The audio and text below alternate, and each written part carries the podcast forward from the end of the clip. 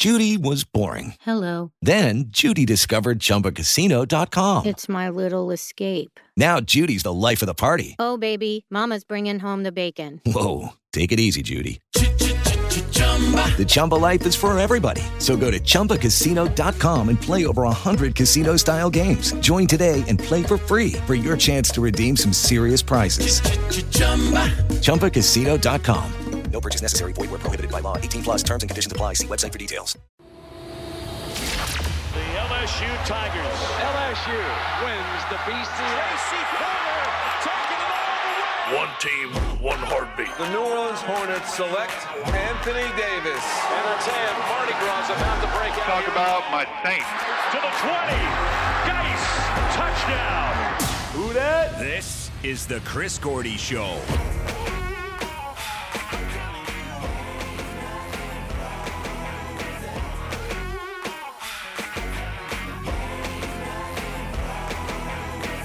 Hour number two of the Chris Gordy Show underway on this Wednesday,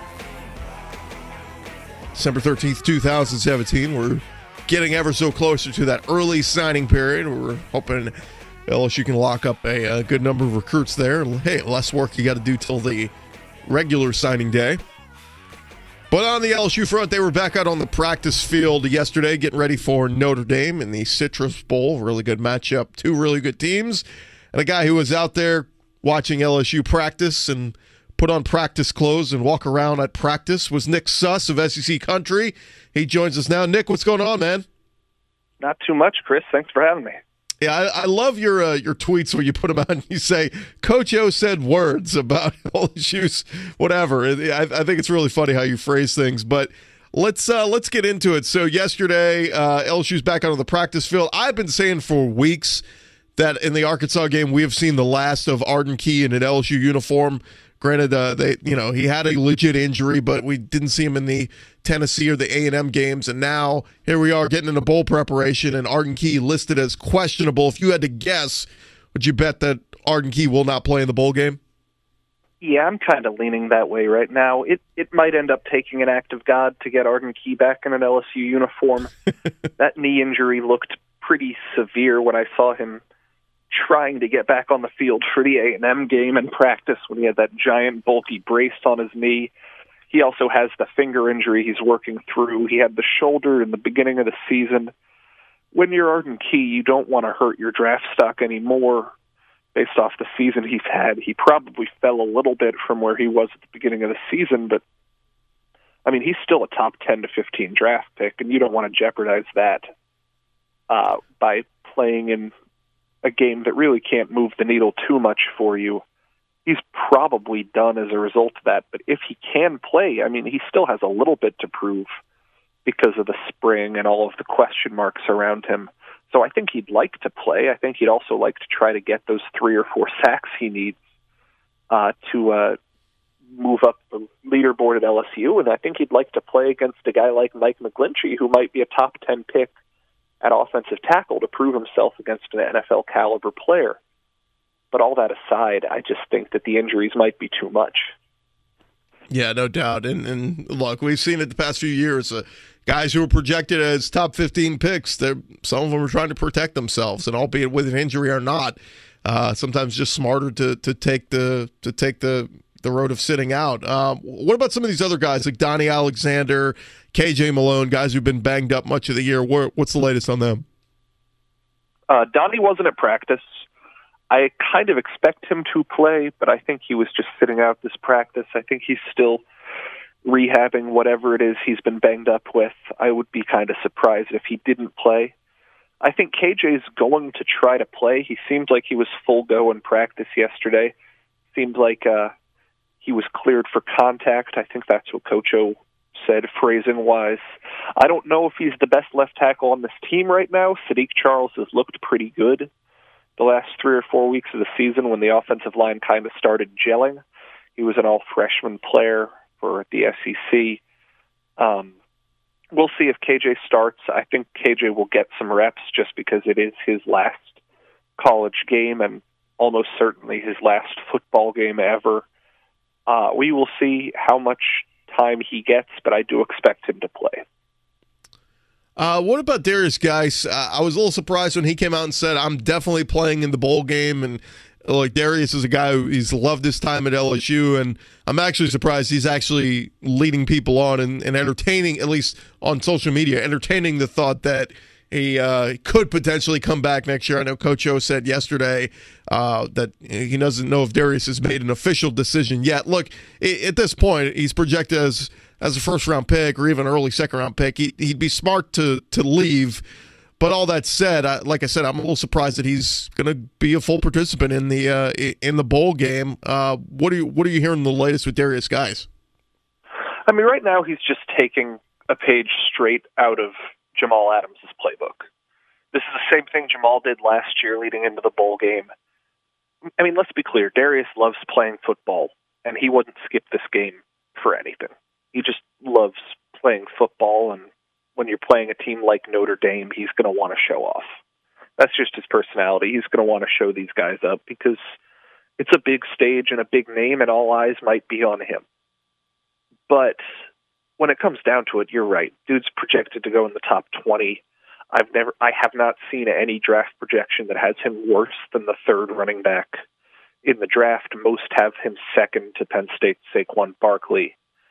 He's going to be picked in the top 20 or 25 picks. He's probably going to land on a team that could make a push for the playoffs next year.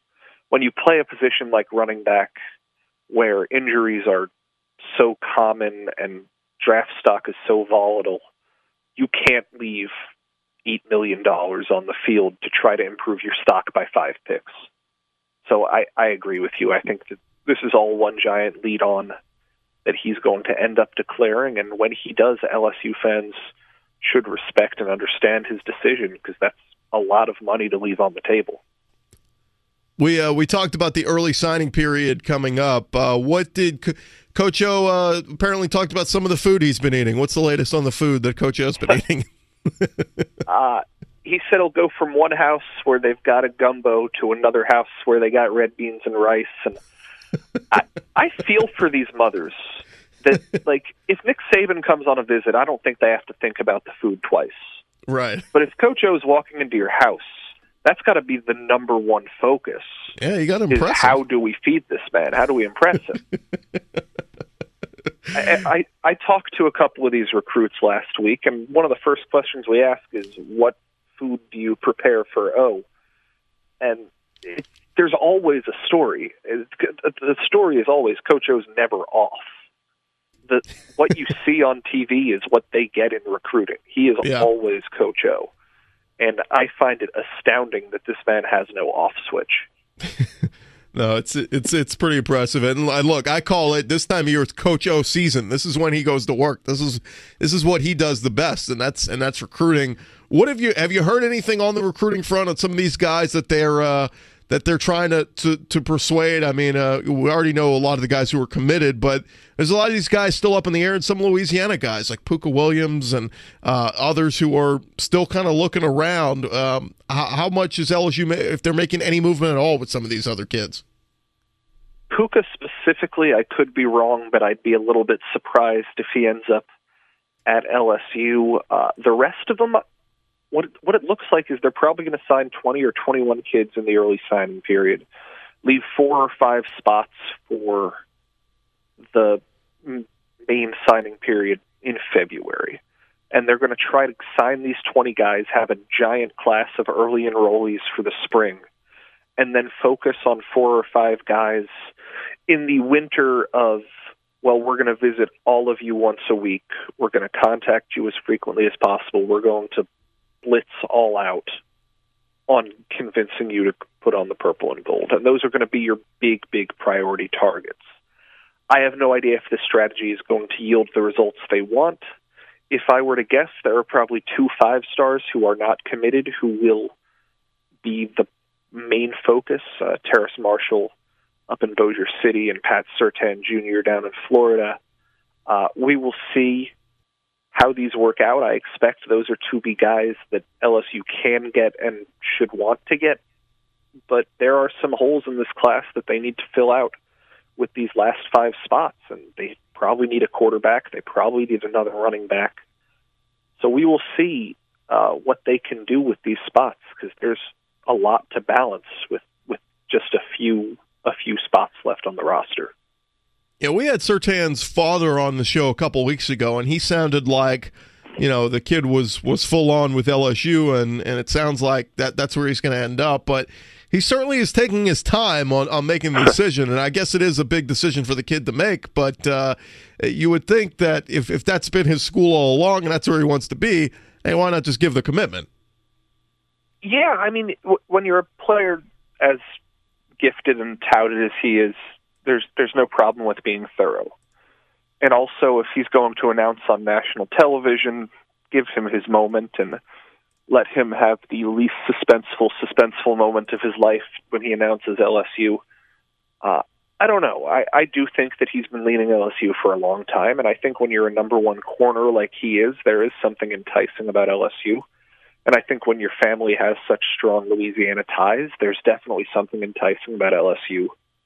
So I wouldn't be shocked if he came here. I'd actually be kind of surprised if he didn't end up in Baton Rouge. But you also got to remember the volatility of 17 year old kids.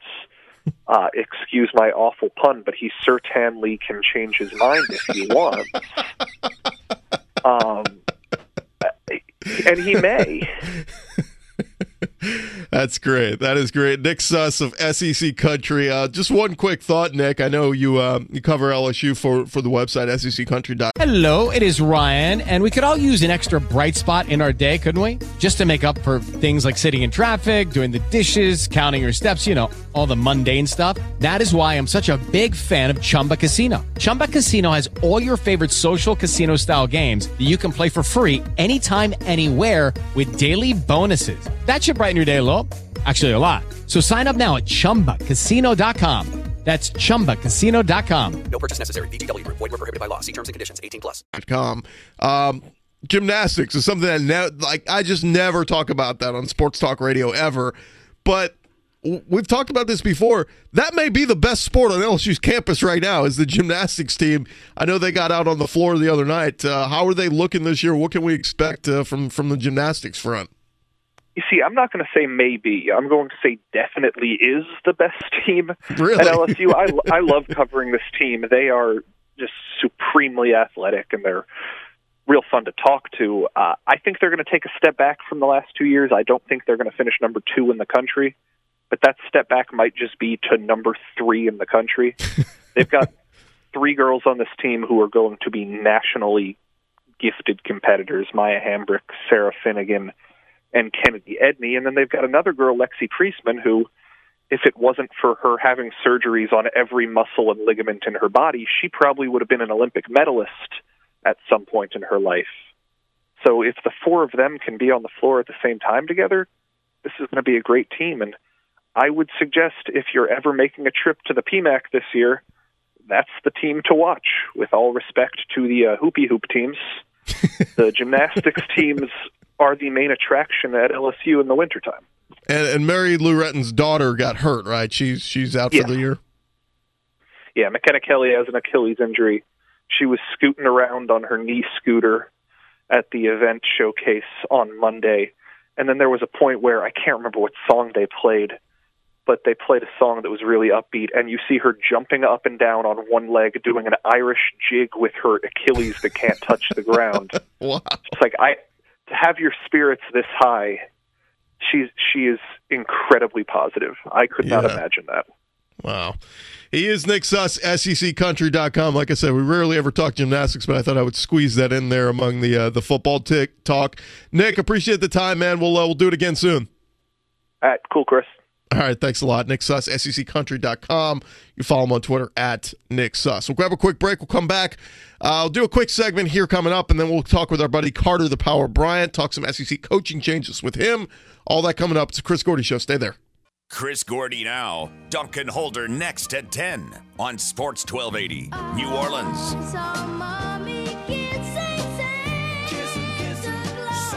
Oh yeah, time to, time to get into the Christmas spirit with Michael Jackson.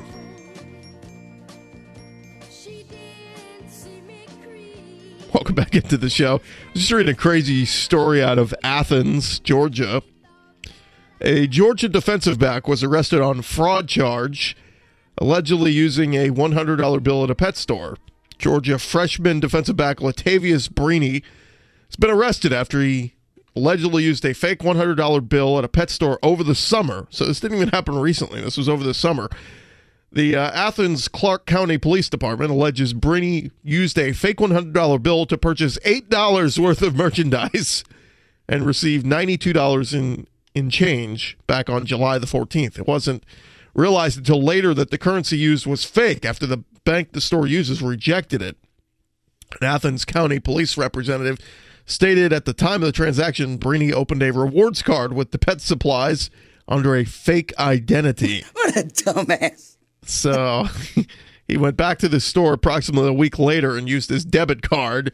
He was then identified as the customer who used the counterfeit money. He was arrested Tuesday and posted bond later that night. He is redshirting this year and is the second Bulldog to be arrested since the SEC championship game. Linebacker Natrez Patrick was arrested in the hours after the game on a misdemeanor and reportedly paid that fine. The Bulldogs will play Oklahoma in the Rose Bowl on January 1st, part of the college football playoff semifinals. But how about that? Like he went to a so he clearly got a hundred fake one hundred dollar bill. And if he went back a week later and used his debit card, this is clearly a pet store he store he goes to often. Like if you're going to use a fake hundred dollar bill, go use it somewhere you don't normally go, dummy. right. Yeah, go to some restaurant you would never eat at ever again. And then top, at first I was like, he only bought eight dollars worth of stuff with a fake hundred dollar. But then I was like, ah, the gist is to get the change. You get ninety dollars in change. Yeah, that's like Christmas time when your grandmother gives you like a twenty dollar, you know, gift card or something, and you, you would get the cash back. You're like, oh, I'm just gonna go buy a dollar's worth of bubble gum and get nineteen bucks cash. Exactly. Yeah, that's that's what you do. Now, uh, now again, this goes back to a bigger picture about college athletes not being not being uh, paid. Is this kid, you know, like ninety dollars cash means that much to him? like he he was willing to go break the law and use a fake one hundred dollar bill to get ninety dollars cash to go live with. You know, so.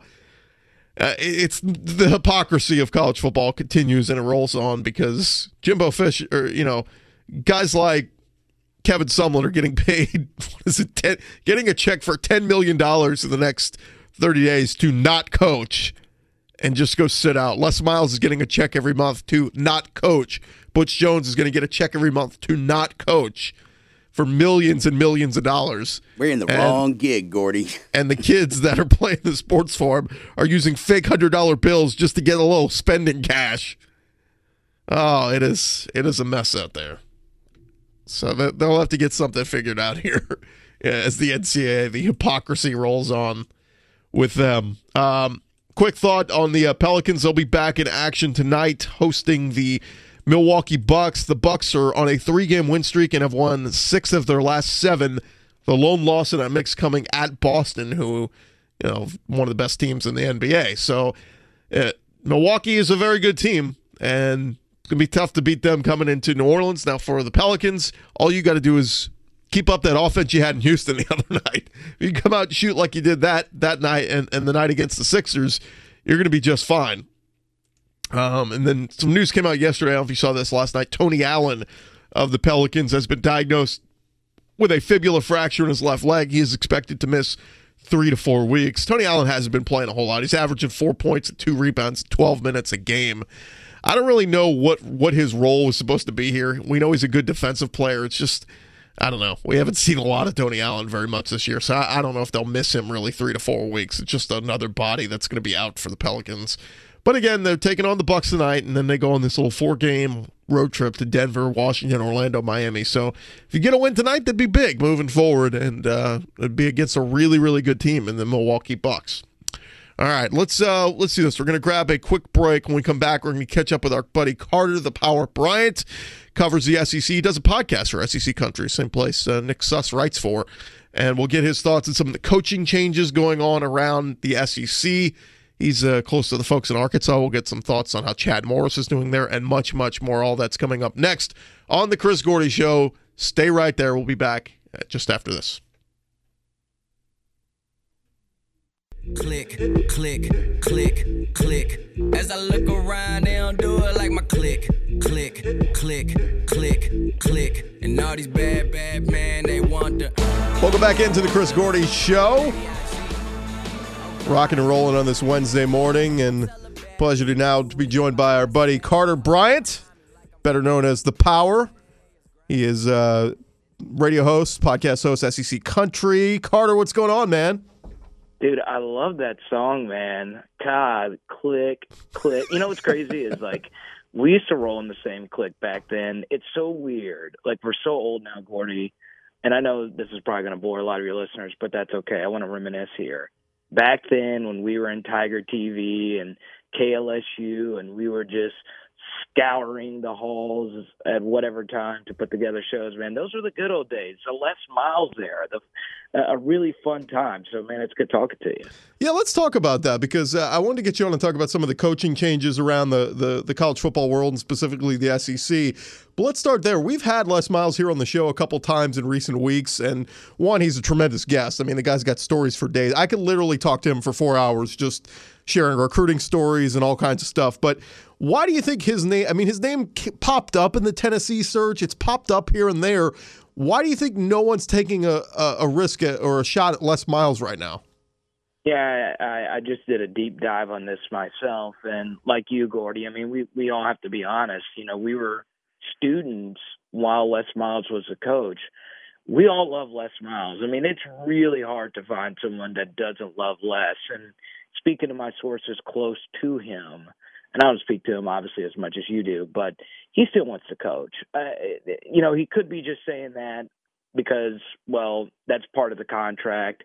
Um, the one hundred thirty thousand dollars a month. There's a clause in the contract that says, well, you still have to pursue other coaching opportunities. So basically, you just have to say that he's doing that. But but I, I legitimately believe he wants to coach again. The thing is, Chris, is Les is just a a change in trend as far as age is concerned. He's falling victim to this new trend in college football that all teams and all universities are hiring the young, good looking, uh, forward thinking coordinators. That's just how things look. I mean, I just ran the numbers on this. Back in 2005, when Les Miles was hired, he was 52 years old. The average new head coaching hire was 49 years old. Fast forward now to not only this year, but last year as well. The number is at 45 years old. That doesn't sound like that's a big change, but it is. You know, you see a lot more of these coordinators with no head coaching experience get jobs. And, you know, the, the perfect example of this was the Tennessee job. And his name was connected. There was rumors that Fulmer wanted Les Miles. But here's the situation. Les would have fit in perfectly at Tennessee. He knows the SEC. He's energetic for a man of his age. He's well rested. He's won all these games.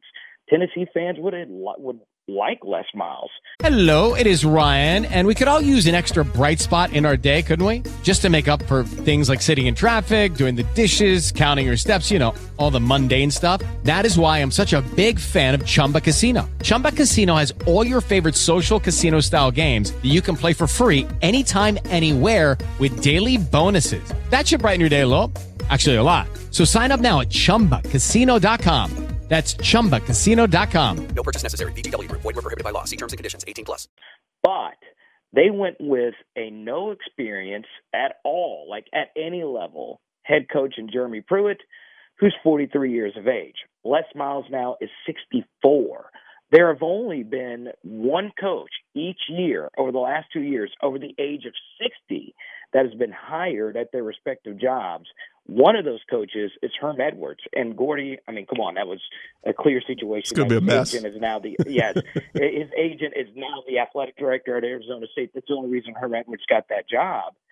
They just don't hire the older coaches. You need to be in your late thirties, in your forties, or your early fifties to get these jobs. It's crazy to think of this. But Dan Mullen's in his mid 40s, and he's been coaching for a long time as a head coach. So Les Miles at 64, a lot of people think he's a retread. And another thing is that when you have a new coordinator come in and that's his first major job, He's going to give it all. That job is everything to him. I'm not saying Les wouldn't give it at all, but you know he's he's had his own thing. He's had his own career. Maybe he has other things in mind, such as keeping up with his daughters or hanging out with his family, or maybe he just wants to take those one hundred thirty thousand dollar checks for the rest of his life. So it, it's it's it's an interesting situation when a coach, Chris Gordy, listen to this, only Bear Bryant, uh, Paul Nehlen, and one other name that it slips my my my my, my mind right now has a better winning percentage in the Southeastern Conference ever. We're talking about the history of college football, and we know that there is no person arguably more powerful in all of sports than a college football head coach. Les Miles has proven to win at a legendary clip, and nobody, I mean nobody, and even the Tennessee rumors were kind of light. Nobody is even really considering him. It really is a crazy thing. Yeah, it's crazy, and and I think part of that was his his unwillingness to change. I'm standing by Cam Cameron, and you know, look, even even Nick Saban adapted and, and hired Lane Kiffin. All even though it was everything against what Saban stood for, he made the changes because he realized he had to adapt. I want to hit on some other names with you that are changing. Um, uh, changing positions this offseason. You're close to the to the folks at Arkansas. Uh, what did you make of them moving on for Bret Bielema? One, and then two, what do you make of the hire in Chad Morris? Oh man, Bret Bielema. I I do radio here every day, and it's it's bad. It's really, really bad. I do a daily show in Arkansas, and people are just so tired of Bret Bielema. And like you said, people unwilling to, to change. They also fired their athletic director Jeff Long, who won AD of the year just a few years ago. And part of the reason was he did not want to fire Bret Bielema. Same thing with Les Miles. It was tough for him to part ways with Cam Cameron, and that ultimately led to his demise. So it, it was. It, it, it's been rough here at Arkansas. They there needed to be change. Now their own coaching search was weird. They waited as long as they could for Gus Malzahn. He lost the SEC championship game, which gave Gus a better opportunity. But his agent, Jimmy Sexton, who you're very familiar with, Chris, covering NFL and college every day, uh, he bled Arkansas out for a lot of money, and now Gus Malzahn's a seven million dollar a year coach. I love the hire that Arkansas made in Chad in Chad Morris. I, I do think Arkansas fans are overhyping it. This is a guy that was 14 and 22 as a head coach, but let's be honest, Clemson is not Clemson without Chad Morris. He built that thing. He recruited Deshaun Watson, left, and he's been the SMU coach over the past few years. Yeah, the record is bad, but look, ask Trey Quinn, former LSU receiver, what he thinks of Chad Morris. He led the the nation with 107 receptions this year. That's absolutely insane, going from LSU to SMU and being that good. Chad Morris is an innovative offensive mind, and one thing that you know a lot of people aren't mentioning about Jimbo Fisher going to Texas A&M. We don't know if he's going to be able to recruit Texas. Texas recruiting is just different, and we always know Texas is one of the most unique states in the entire states uh, that we have here in the United States of America. Texas high school coaches are a close fraternity, and there is no man in college football that currently has a head coach that has a better relationship with Texas high school football coaches than Chad Morris. So you have Jimbo Fisher, a guy that's new to Texas. Maybe he doesn't recruit that state as well. And you know what? That's not only going to open up doors for Arkansas to come in and get some of these three and four stars, that also opens up LSU to dominate the state even more because Gordy, I could have an argument with anyone that LSU's done a better job recruiting that state than even Texas A&M. Yeah, no, no, no. You make a good point there. I mean, Kevin Sumlin came from the University of Houston, where he already had ties to Houston, and so he was able to make that transition. He already knew a lot of this, the coaches around Texas. The other part of this too, Carter, and and want to get your thought on that, is Chad Morris goes to Arkansas, he could sell people on the fact, hey, look, this is the biggest opportunity of my life. This is a dream job for me. Tom Herman goes to Texas. He could sell people, this is my dream job. I was once a grad assistant at UT. This is where I want to be. Ed Orgeron, we know it is his dream job, LSU. He's always wanted to be there.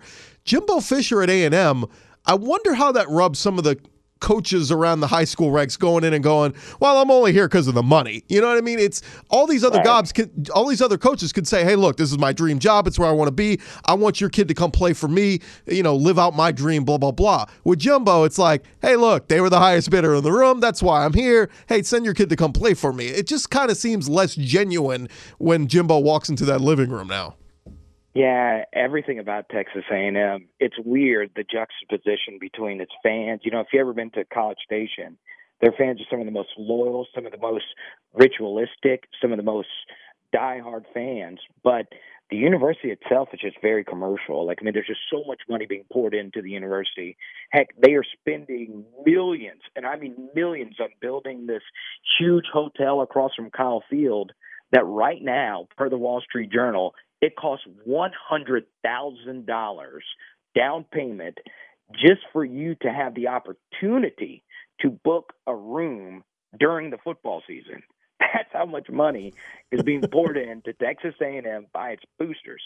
And it's insane that Jimbo Fisher is in this situation where, you know, he doesn't have really that big a ties to Texas. He's been recruiting Florida mainly, as a lot of you know, being a Florida State head coach. All of it does seem kind of commercial to me. And, you know, with Texas high school football coaches, and I know a few, I've been around Texas before, and I'm, I, I don't cover recruiting that close.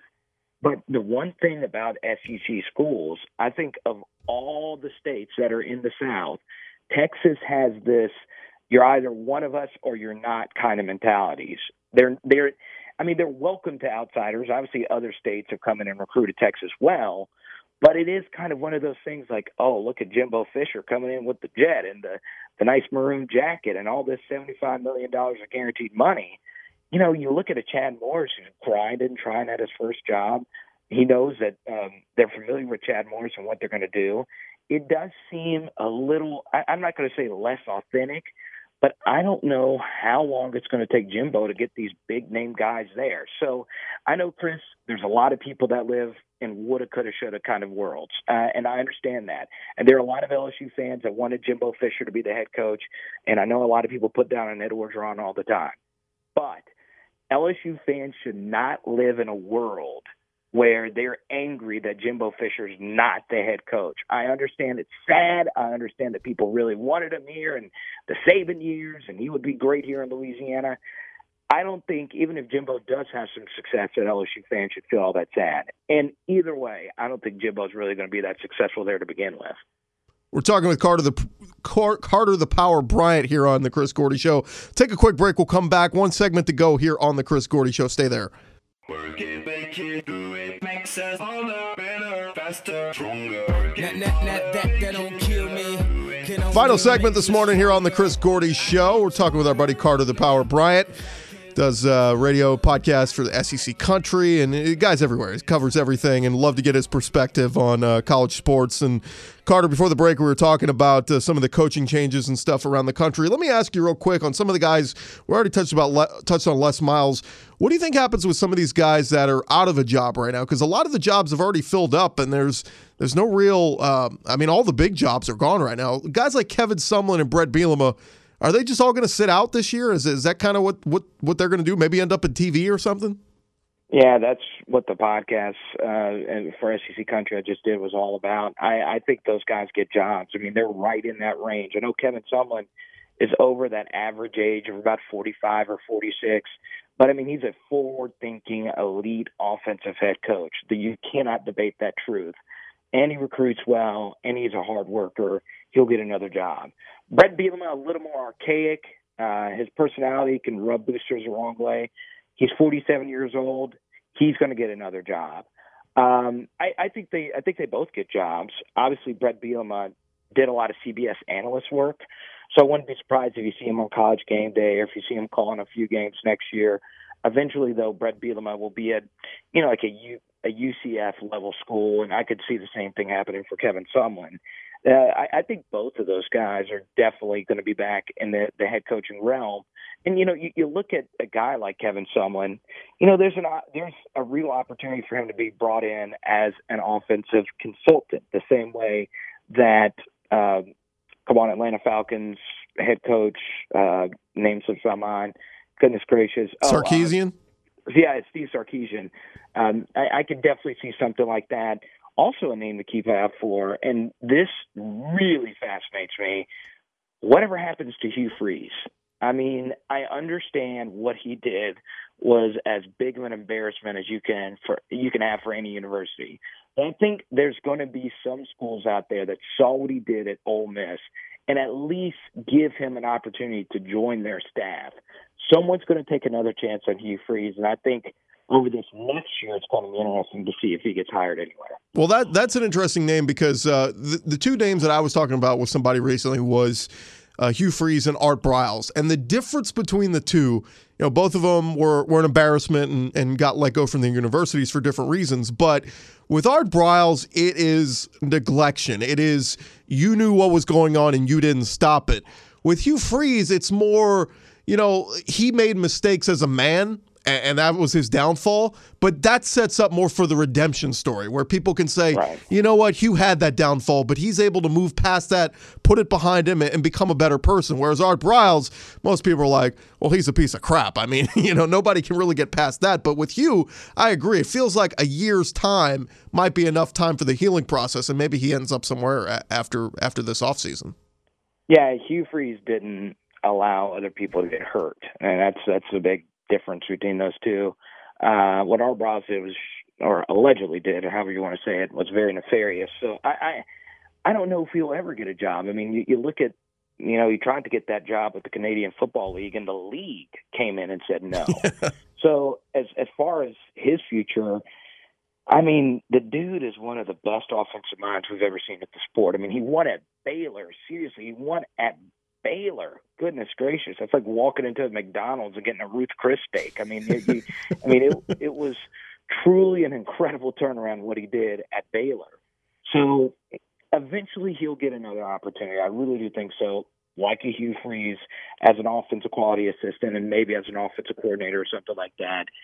Man, I, I really liked Hugh Freeze at Ole Miss. I, I thought he was just incredible. I mean, the SEC West is so brutal. Yeah, he had some elite recruiting classes. Yeah, there was some shady stuff going on there outside of his own misconduct. But man, he won some big games. And one thing Hugh Freeze can say is that he beat Alabama and coached really well against them. So I, I do think both of those men will get an opportunity. And obviously, I think Hugh Freeze will be the one that gets one sooner talking with Carter the Power Bryant about some of the coaching searches. I want to get your thoughts on this one, Carter. This one just is, intrigues me. Joe Moorhead, who's been the offensive coordinator the past couple years at Penn State, run a good offense there under James Franklin, and obviously Saquon Barkley was a featured back there, Heisman contender this year. Uh, but when I look at Joe Moorhead and his background, he played at Fordham. He spent years at Fordham, at UConn, at Akron, at Georgetown. It's the guy's. He just screams Northeast. And I wonder how a guy like that can step into the middle of Mississippi, southern Mississippi, and hit the recruiting trail. I mean, it's it's almost like he's going to have to sell them on his offensive philosophy and really start working from the ground up because you're an outsider coming from the north, stepping into the state of Mississippi, having never coached in the South. Yeah, his story is probably the most incredible. I mean, it's it truly is amazing what that dude had to do to grind his way to the top. I just love seeing that personally. You do make a good point, but then again, I mean, Mississippi State, are they really battling anyone outside of Ole Miss and maybe Arkansas for the kind of players that they're getting to begin with? No. What they need is a schematic genius. And what he's done at Penn State with Trace McSorley, Saquon Barkley, has been nothing short of amazing. I mean, you can make a strong case that he's been the most underrated play caller in college football. I mean, when you think great great play callers, you think the big flashy names. You think Lane Kiffin, you think Bobby Petrino, you think Mike Leach.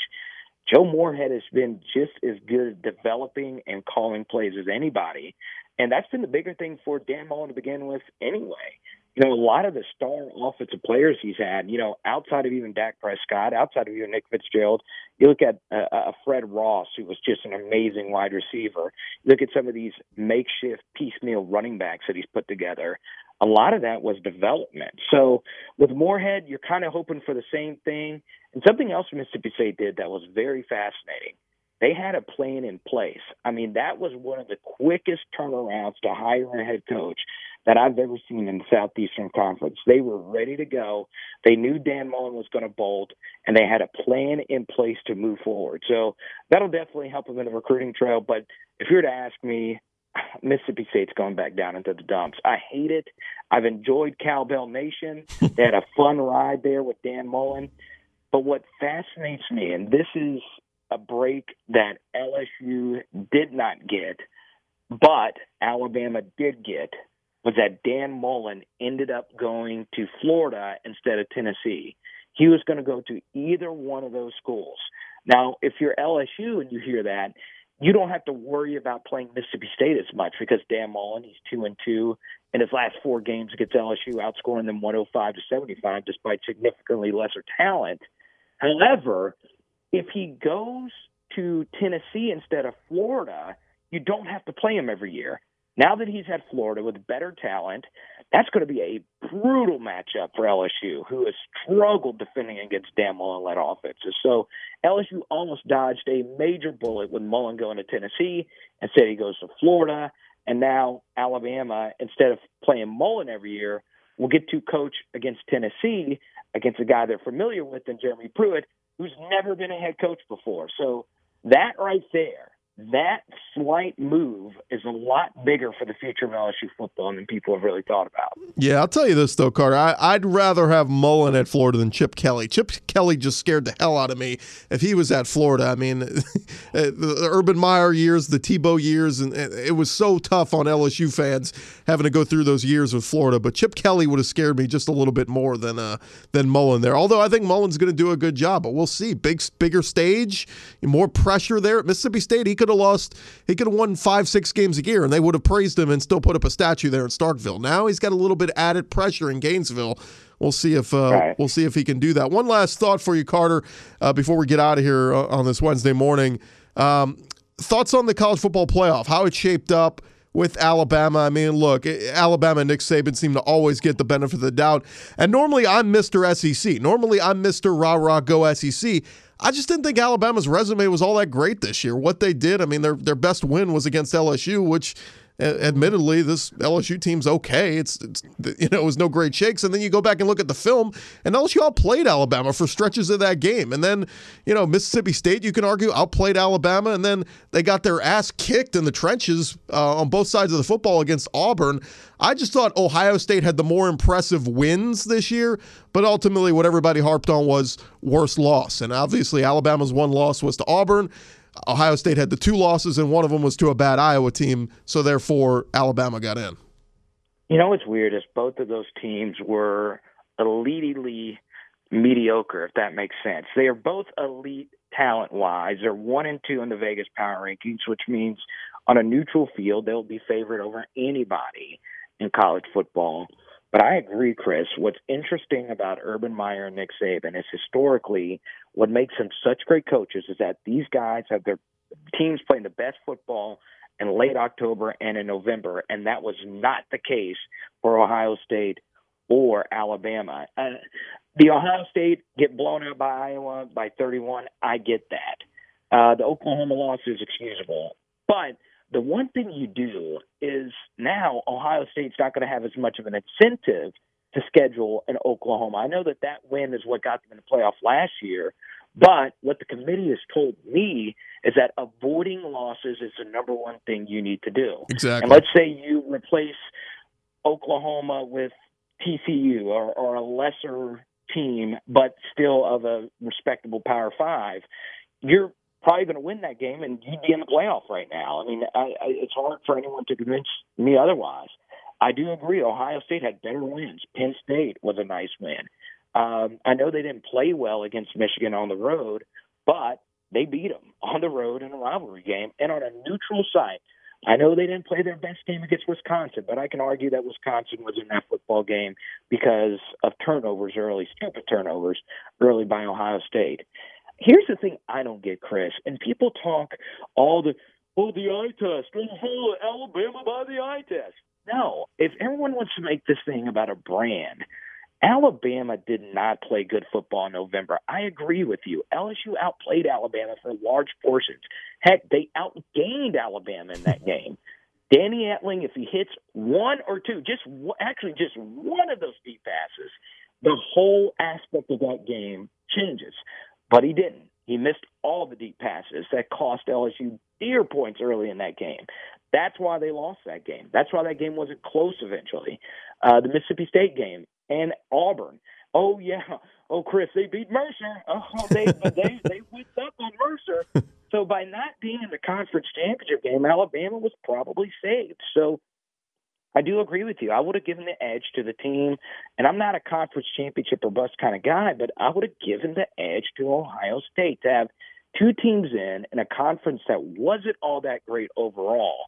I understand everyone says we're going to put the four best teams, but in the month that mattered the most, November, Alabama was not one of the four best teams in college football. And with that sample of four games, I can emphatically say that Ohio State deserved that spot over Alabama. Yeah, and the, the point I kept going back to was on a on a day when Ohio State beat an undefeated team, and I don't care. People started with Wisconsin didn't play anybody. They beat an undefeated team for their conference championship game, a team that was 12 and 0.